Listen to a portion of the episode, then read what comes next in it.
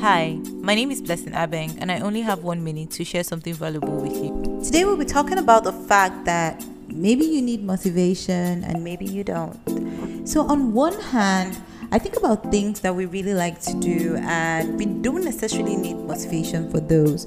And then things we really do not like to do, we kind of need motivation for that.